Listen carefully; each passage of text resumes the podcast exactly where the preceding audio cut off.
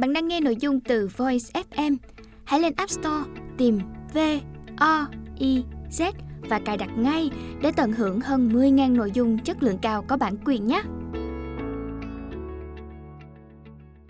Quyển sách Cuộc đời kỳ lạ của Nikola Tesla Tác giả Nikola Tesla Dịch giả Nguyễn Hưởng, Nguyễn Hào Diên Đơn vị ủy thác bản quyền Eco Player Giọng đọc Hiếu Lê Lời nói đầu Quyển sách các bạn đang xem là câu chuyện về cuộc đời đầy thăng trầm nhưng vô cùng ý nghĩa của Nikola Tesla, một trong những nhà phát minh vĩ đại nhất của nhân loại.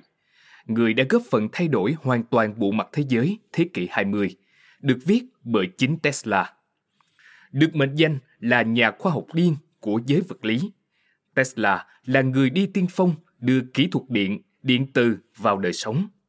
Với cách tư duy kỳ lạ của mình, ông đã có đến khoảng 300 bằng phát minh, tiêu biểu như động cơ điện không đồng bộ hay lõi Tesla.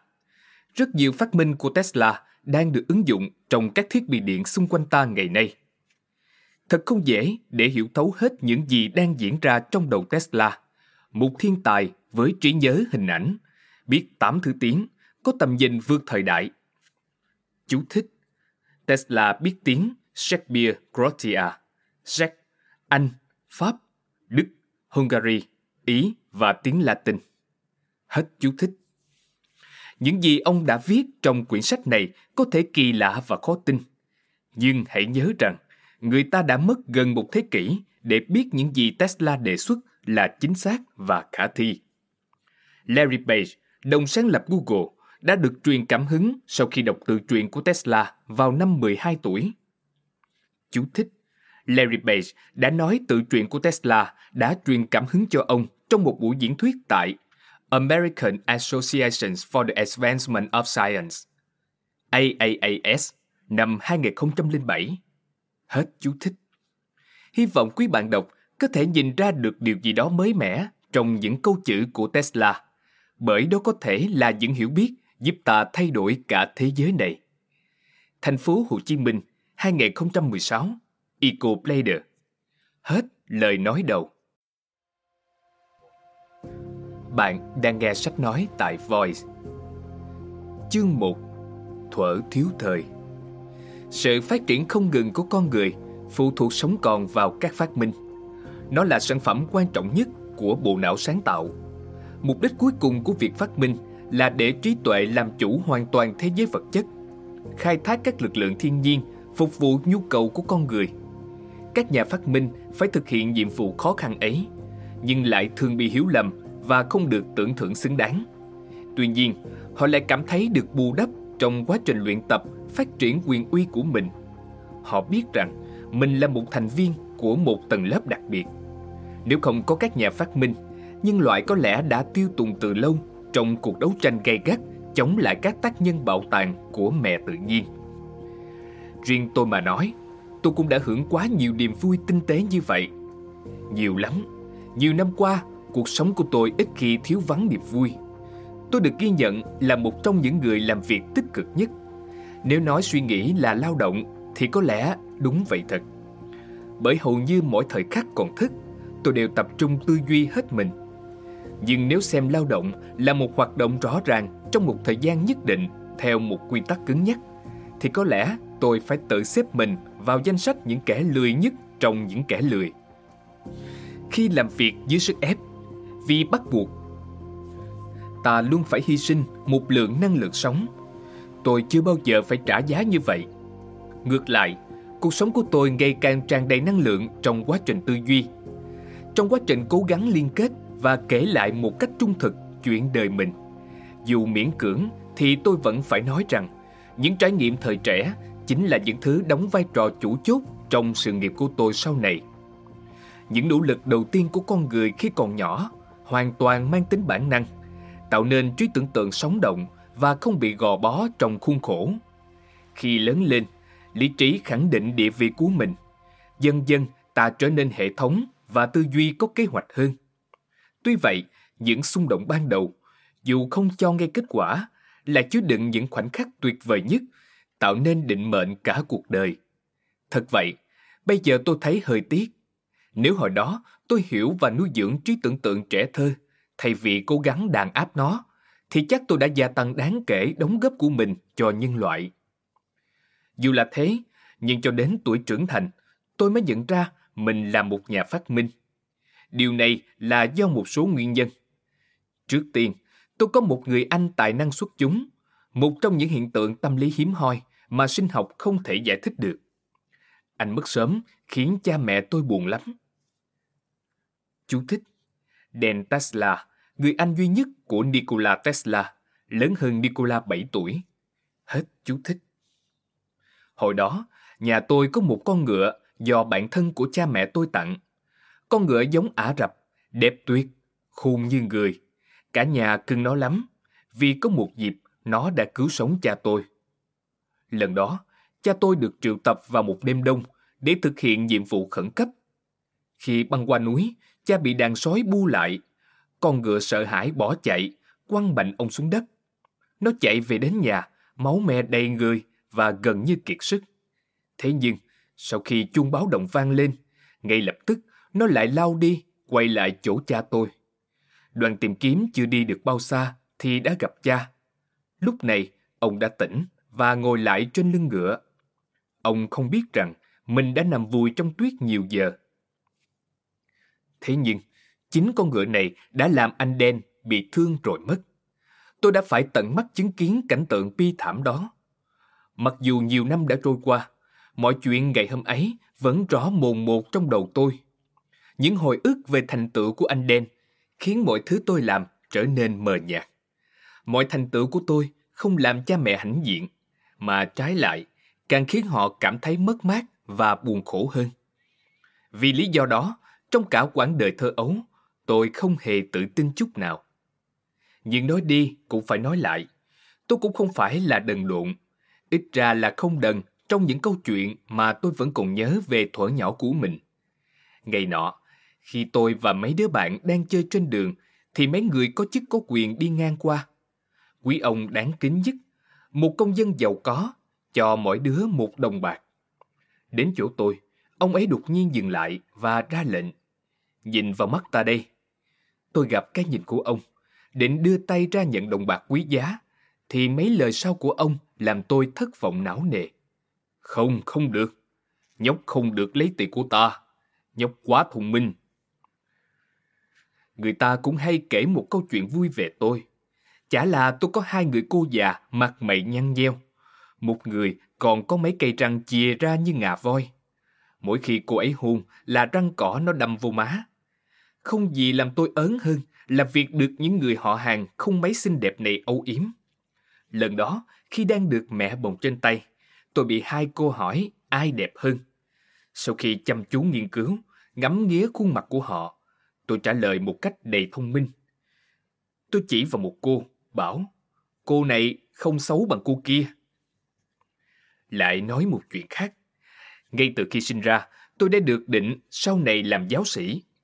Ý nghĩ này ám tôi suốt. Tôi muốn trở thành kỹ sư, nhưng cha tôi tính cứng nhắc lắm. Ông là con trai một sĩ quan phục vụ trong quân đội của Napoleon Đại Đế. Cha và bác tôi, một giáo sư toán học tại một trường nổi tiếng, đã được giáo dục theo kiểu quân đội từ nhỏ. Nhưng thật lạ, sau đó cha tôi lại chuyển qua làm giáo sĩ. Dù vậy, ông vẫn rất thành công với nghề này. Cha tôi là một người rất uyên bác, một nhà triết học tự nhiên, nhà thơ và nhà văn thực sự. Bài giảng của ông được đánh giá ngang ngửa với tu sĩ nổi tiếng Abraham ở Santa Clara. Cha có một trí nhớ phi thường và thường xuyên trích dẫn những đoạn rất dài từ các tác phẩm bằng nhiều ngôn ngữ. Ông thường nói vui rằng nếu lỡ như có mất vài cuốn sách kinh điển, ông vẫn có thể nhớ và viết lại dễ dàng. Phong cách viết của ông rất được ngưỡng mộ. Ông viết ngắn gọn nhưng dí dỏm và đầy tính châm biếm. Các nhận xét hài hước của ông luôn luôn độc đáo và đặc trưng. Để minh họa, tôi sẽ kể vài chuyện. Trong số những người giúp việc, có một người lé mắt tên là Men, được thuê làm việc lặt vặt quanh trang trại. Ngày nọ, ông ta chẻ củi. Khi ông vung rìu, cha tôi đứng gần đó và cảm thấy không êm. Cha cảnh báo một cách hài hước. Vì chúa, mẹ nợ, đừng có bữa vào những gì anh đang nhìn, mà hãy bữa vào những gì anh định bữa ấy nhé. Một lần khác, khi đang đi xe, một người bạn vô ý để cái áo lông thú đắt tiền của mình chà trên bánh xe.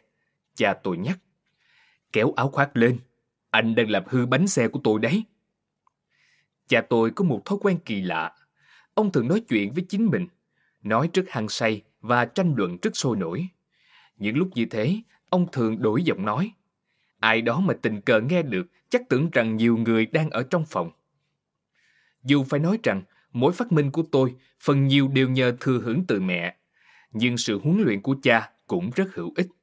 Hồi đó, tôi phải làm đủ các loại bài tập, đoán suy nghĩ của người khác, tìm lỗi diễn đạt, lặp lại những câu nói dài hoặc tập tính nhẩm chẳng hạn. Những bài học hàng ngày đó giúp tăng cường trí nhớ và lý luận, đặc biệt là để phát triển khả năng phê phán. Chắc chắn những kỹ năng đó rất có lợi. Giờ nói đến mẹ tôi. Mẹ là hậu duệ của một dòng họ lâu đời nhất ở trong nước và có nhiều nhà phát minh. Cả cha và ông nội của mẹ tôi đã tạo ra rất nhiều dụng cụ gia đình, nông cụ và nhiều thứ khác. Bà là một phụ nữ thực sự vĩ đại, kỹ năng hiếm có, can đảm và dũng cảm, đã vượt qua những cơn bão của cuộc đời và trải qua nhiều thử thách. Khi bà 16 tuổi, một bệnh dịch nguy hiểm tràn lan trong nước. Ông ngoại tôi được gọi đi làm lễ rửa tội lần cuối cùng cho những người hấp hối. Trong khi ông ngoại đi vắng, mẹ đã một mình đến giúp một gia đình hàng xóm đang bị căn bệnh hoành hành. Bà tắm, mặc quần áo và đặt người chết nằm ngay ngắn, trang trí hoa theo đúng phong tục. Khi ông ngoại về, thì tất cả mọi thứ đã sẵn sàng để an táng theo nghi lễ kỳ tù giáo. Mẹ tôi là một nhà phát minh hàng đầu. Lẽ ra bà đã đạt được nhiều thành tựu nếu không chọn sống xa rời môi trường xô bồ hiện đại với nhiều cơ hội lớn. Mẹ phát minh ra đủ loại công cụ, chế đủ kiểu thiết bị và tự tay dệt nên những mẫu vải đẹp nhất từ loại sợi do bà tự kéo. Thậm chí, bà còn tự tay gieo hạt, trồng cây và tách sợi. Bà làm việc không biết mệt mỏi, từ mờ sáng cho đến tận đêm khuya. Hầu hết trang phục và đồ nội thất trong nhà là sản phẩm chính tay mẹ làm. Khi đã quá 60, những ngón tay bà vẫn còn đủ nhanh nhẹn để sâu kim buộc chỉ. Thực ra, ngoài những lý do kể trên, có một lý do khác còn quan trọng hơn khiến tôi thức tỉnh muộn màng. Trong thời niên thiếu, tôi bị một bệnh đặc biệt. Các hình ảnh thường xuất hiện kèm những lóe sáng rất mạnh, làm nhòe đi hình ảnh các vật thực, cắt ngang suy nghĩ cũng như hành động của tôi. Đó là hình ảnh những cảnh và vật mà tôi đã từng nhìn thấy, chứ không phải hình ảnh tưởng tượng. Khi tôi nghe một từ nào đó, hình ảnh về sự vật, hiện tượng mà từ đó nhắc đến sẽ hiện ra sóng động trước mắt tôi. Đôi khi tôi hoàn toàn không thể phân biệt những gì tôi thấy là thật hay không nữa. Điều này khiến tôi rất khó chịu và lo lắng. Không có chuyên gia tâm lý hoặc sinh lý nào mà tôi đã tham khảo ý kiến có thể giải thích thỏa đáng hiện tượng này. Hiện tượng này có vẻ như rất đặc biệt. Dù tôi có thể dễ mắc phải vì anh trai tôi cũng đã từng gặp triệu chứng tương tự. Có thể những hình ảnh đó là kết quả của hoạt động phản xạ từ não lên võng mạc do kích thích mạnh. Những hình ảnh đó chắc chắn không phải là ảo giác như được tạo ra trong những đầu óc bệnh tật. Vì xét những khía cạnh khác thì tôi hoàn toàn bình thường và tỉnh táo. Muốn biết tôi phải khổ sở thế nào, ta hãy giả sử rằng tôi đã chứng kiến một đám tang hay một cảnh tượng tổn hại thần kinh tương tự như thế. Thế là vào buổi đêm tĩnh mịch, một bức tranh sinh động của cảnh đám tang hiển hiện trước mắt tôi, dù tôi có muốn hay không. Nhưng về mặt khoa học mà nói, nếu lời giải thích của tôi là đúng, thì có thể chiếu lên màn hình hình ảnh của bất kỳ vật gì mà người ta đang nghĩ trong đầu. Tiến bộ đó sẽ cách mạng hóa tất cả mọi mặt của đời sống nhân loại. Tôi tin rằng điều kỳ diệu này có thể và sẽ được thực hiện trong thời gian tới. Nói thêm là tôi đã dành nhiều thời gian suy nghĩ giải quyết vấn đề này. Tôi đã từng thành công trong việc đưa những hình ảnh trong đầu tôi vào tâm trí một người đang ngồi ở phòng khác. Để giải thoát bản thân khỏi những hình ảnh tra tấn này, tôi cố gắng tập trung tâm trí vào một hình ảnh nào đó khác. Theo cách này, tôi thường thấy nhẹ nhõm tạm thời, nhưng lại phải tạo ra hình ảnh mới liên tục. Chỉ một thời gian ngắn, tôi đã dùng hết những gì có trong đầu. Cuộn phim của tôi đã chiếu hết. Bởi vì tôi nhìn thế giới quá ít, chủ yếu là những thứ trong nhà và môi trường nhỏ xung quanh. Khi tôi thực hiện các hoạt động tinh thần này lần hai hoặc ba để đuổi mấy hình ảnh kinh hoàng kia đi, phương thuốc dần dần mất hết hiệu lực. Sau đó, theo bản năng, tôi bắt đầu những chuyến du ngoạn vượt quá giới hạn thế giới nhỏ bé của mình và tôi đã thấy những cảnh mới. Lúc đầu, những cảnh mới đó mờ nhạt, không rõ ràng và thường biến mất đi khi tôi cố tập trung chú ý. Rồi thì các hình ảnh tưởng tượng bắt đầu mạnh dần, ngang ngửa với các hình ảnh tôi từng thấy trong thực tế. Dần dần, tôi phát hiện rằng mình thấy thoải mái khi đi sâu vào khám phá thế giới tư duy thị giác của mình để thu nhận liên tục những trải nghiệm mới. Và thế là tôi bắt đầu cuộc hành trình. Dĩ nhiên là trong tâm trí của tôi. Mỗi đêm, đôi khi cả ban ngày, khi ở một mình, tôi thường bắt đầu các cuộc hành trình, thấy những địa điểm, thành phố và quốc gia mới, sống ở đó, gặp gỡ mọi người, kết bạn làm quen và dù không thể tin được, thực tế là họ quý giá đối với tôi như những người trong cuộc sống thực vậy, không kém cạnh chút nào. Tôi làm như vậy thường xuyên cho đến khoảng năm 17 tuổi, khi suy nghĩ của tôi nghiêm túc quay sang việc phát minh. Bây giờ, tôi rất vui thấy rằng mình có thể hình dung mọi thứ thật dễ dàng. Tôi chẳng cần có mô hình, bản vẽ hay thí nghiệm gì cả. Tôi có thể hình dung mọi thứ ngay trong tâm trí mình. Vì vậy, một cách vô thức, tôi đã phát triển một phương pháp mới để vật chất hóa các khái niệm và ý tưởng sáng tạo. Phương pháp này đối nghịch tận gốc với phương pháp thí nghiệm thuần túy. Cách của tôi nhanh chóng và hiệu quả hơn nhiều. Lúc người ta xây dựng một thiết bị để thực tế hóa một ý tưởng thô, họ không thể tránh khỏi việc mê mải với các chi tiết nhỏ của bộ máy. Khi tiếp tục cải thiện và xây dựng lại, sức tập trung giảm bớt và họ không còn nhìn thấy các nguyên lý tiềm ẩn cơ bản nhất nữa. Kết quả thì cũng có, nhưng luôn luôn phải hy sinh chất lượng. Phương pháp của tôi thì khác. Tôi không vội vàng lao vào công việc thực tế. Khi có ý tưởng, ngay lập tức tôi bắt đầu xây dựng nó trong trí tưởng tượng. Tôi thay đổi cấu trúc, cải thiện và vận hành thiết bị trong tâm trí của mình. Dù tôi chạy tu biên trong tâm tưởng hay thử nghiệm trong xưởng, thì đối với tôi, nó cũng đều tuyệt đối phi vật chất. Tôi còn lưu ý xem nó mất cân bằng hay không nữa. Không có bất cứ điều gì khác biệt. Các kết quả đều giống nhau. Bằng cách này, tôi có thể nhanh chóng phát triển và hoàn thiện một khái niệm mà không cần chạm vào bất cứ thứ gì. Khi đã hoàn thiện hết mức có thể, xem đi xem lại không có lỗi nào, tôi sẽ cụ thể hóa hình ảnh tưởng tượng thành vật thể. Thiết bị hoạt động y như tôi đã hình dung và thí nghiệm có đầu ra chính xác như kế hoạch. 20 năm nay chưa có một ngoại lệ nào. Sao mà khác được chứ? Kỹ nghệ điện hay cơ khí về bản chất đều chỉ là quá trình hiện thực hóa ý tưởng ra kết quả thôi. Do đó, hầu như không có một thứ gì không thể kiểm tra trước được bằng các dữ liệu lý thuyết và thực tế có sẵn. Việc hấp tấp đưa ý tưởng thô đang mài dũa vào thực tế qua các thí nghiệm thử sai chỉ là một cách lãng phí năng lượng, tiền bạc và thời gian mà thôi. Căn bệnh này của tôi còn có một ưu điểm khác. Hoạt động trí não không ngừng phát triển năng lực quan sát và giúp tôi khám phá ra một chân lý. Tôi để ý là các hình ảnh xuất hiện trong đầu tôi đều bắt nguồn từ một hình ảnh thực tế nào đó trong những điều kiện đặc biệt khác thường. Và mỗi lần các hình ảnh xuất hiện, tôi buộc phải xác định xem xung động ban đầu là gì. Sau một thời gian, hoạt động truy ngược lại nguồn gốc hình ảnh trở nên gần như tự động và tôi đã có khả năng kết nối nguyên nhân và kết quả cực kỳ tuyệt vời. Thật ngạc nhiên, chẳng bao lâu sau, tôi phát hiện rằng mọi tư tưởng mà tôi truy nhận đều xuất phát từ một ấn tượng bên ngoài. Không chỉ vậy, tất cả các hành động của tôi cũng bắt nguồn từ hình ảnh tiếp nhận từ môi trường. Theo thời gian, mọi thứ trở nên hoàn toàn rõ ràng. Tôi chỉ là một cỗ máy tự động được phú cho khả năng phản ứng với các kích thích của môi trường thông qua các giác quan. Từ các kích thích và phản ứng, cỗ máy tự động tôi phát ra các suy nghĩ và hành động. Từ hiểu biết này, tôi đã phát triển nghệ thuật tự động hóa từ xa. Dù đến nay vẫn chưa hoàn hảo, nhưng tiềm năng cuối cùng cũng sẽ bộc lộ. Tôi đã lên kế hoạch về các thiết bị tự động, tự kiểm soát lâu rồi.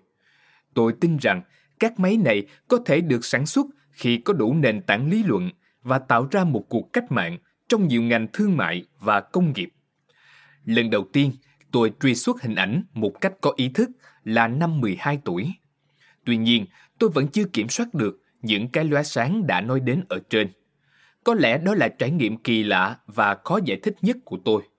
Nó thường xảy ra khi tôi đang gặp tình huống nguy hiểm hoặc đau buồn, hoặc khi tôi rất hưng phấn.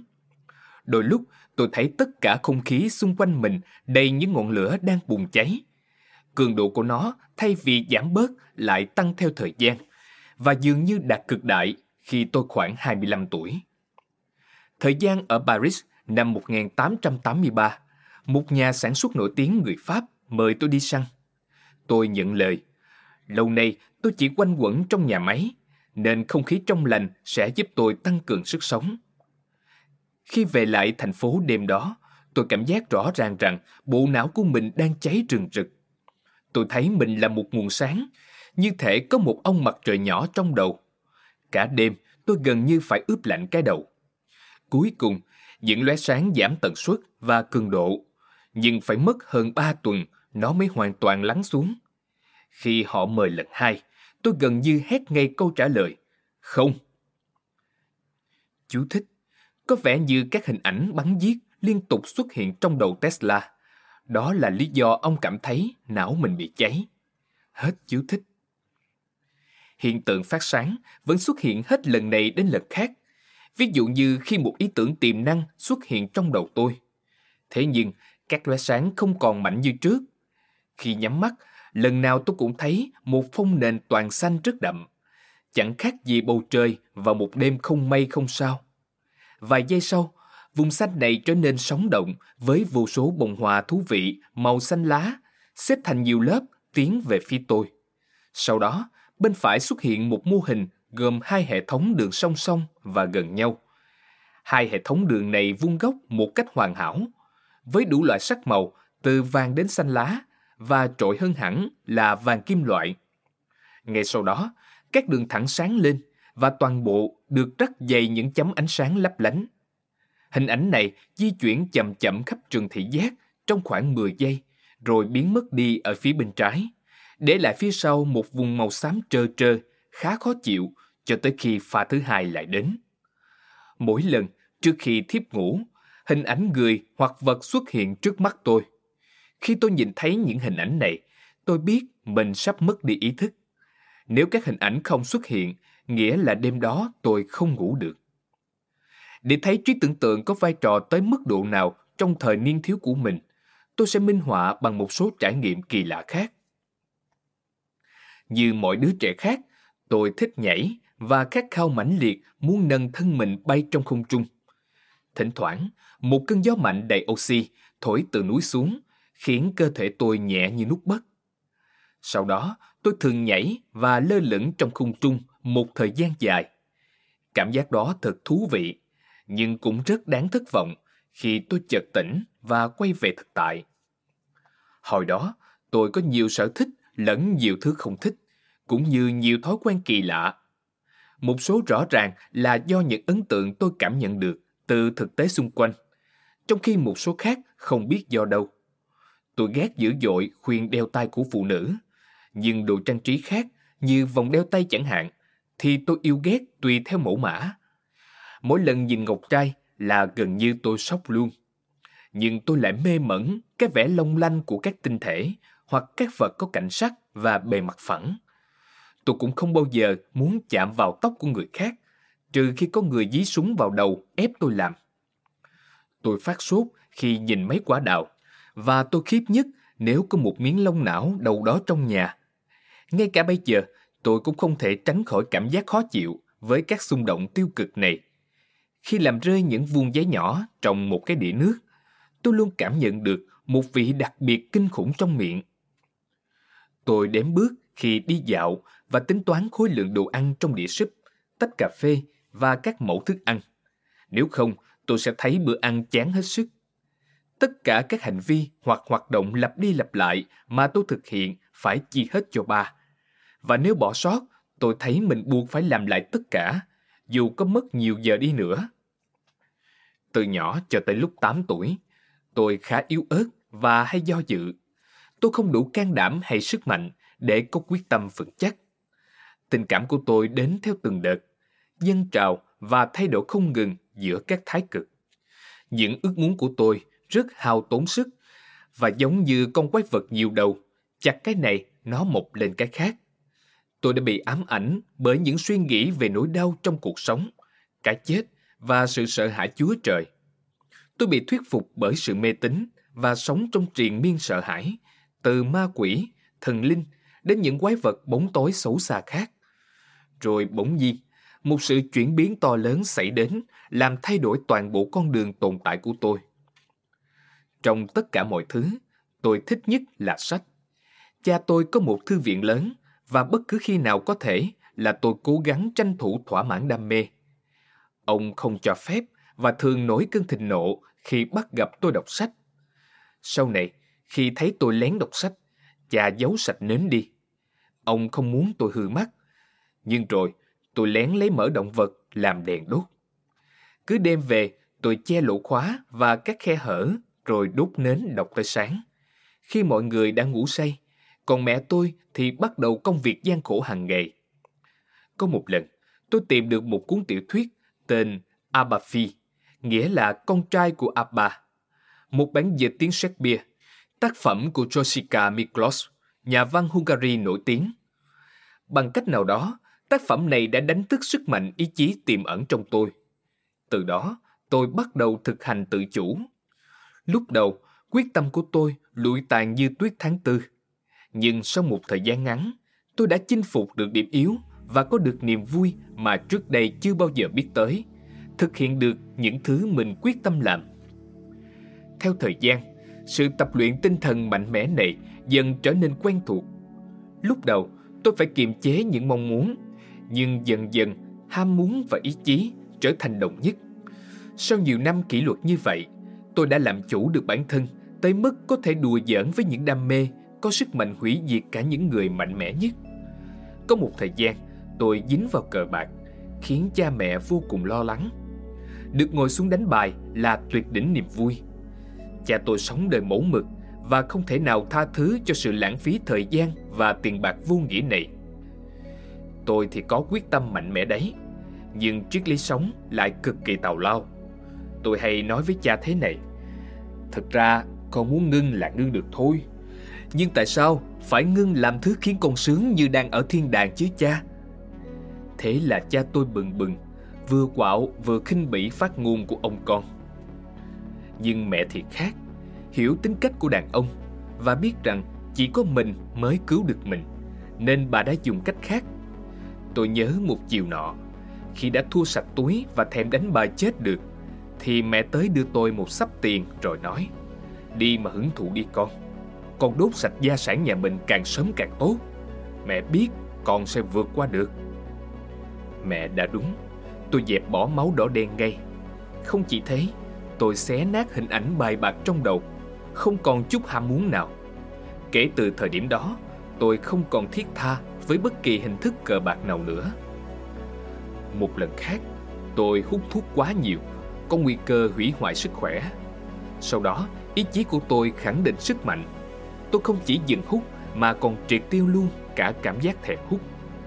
Trước đó tôi có vấn đề về tim, rồi phát hiện ra là do thói quen uống cà phê vô tội vạ mỗi buổi sáng.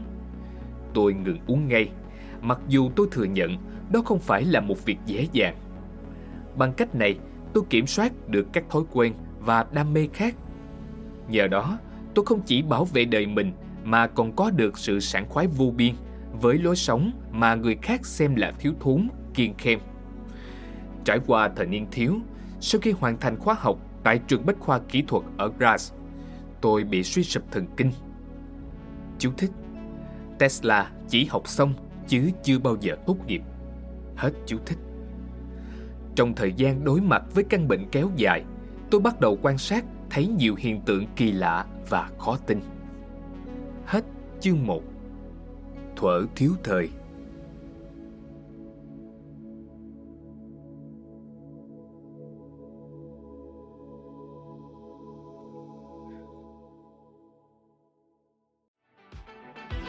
Voi FM Ứng dụng sách nói chất lượng cao Kho sách nói lớn nhất Việt Nam. Từ các tác giả sách bán chạy nhất Cùng nhiều thể loại nội dung khác Podcast, sách tóm tắt, truyện thiếu nhi, thiên và ngủ. Chia theo các hạng mục dễ tra cứu Và được thể hiện qua các dòng đọc mượt mà. Hẹn giờ tắt để nghe trước khi ngủ. Điều chỉnh tốc độ nghe phù hợp với bản thân tải xuống để nghe không cần mạng. Chế độ lái xe, thao tác đơn giản và an toàn. Gần 20.000 người đã sử dụng và hài lòng, còn bạn thì sao? Tải ứng dụng Voi FM trên App Store hoặc Google Play để được nghe thử miễn phí ngay hôm nay. Voi FM, lắng nghe mọi lúc, bên bạn mọi nơi.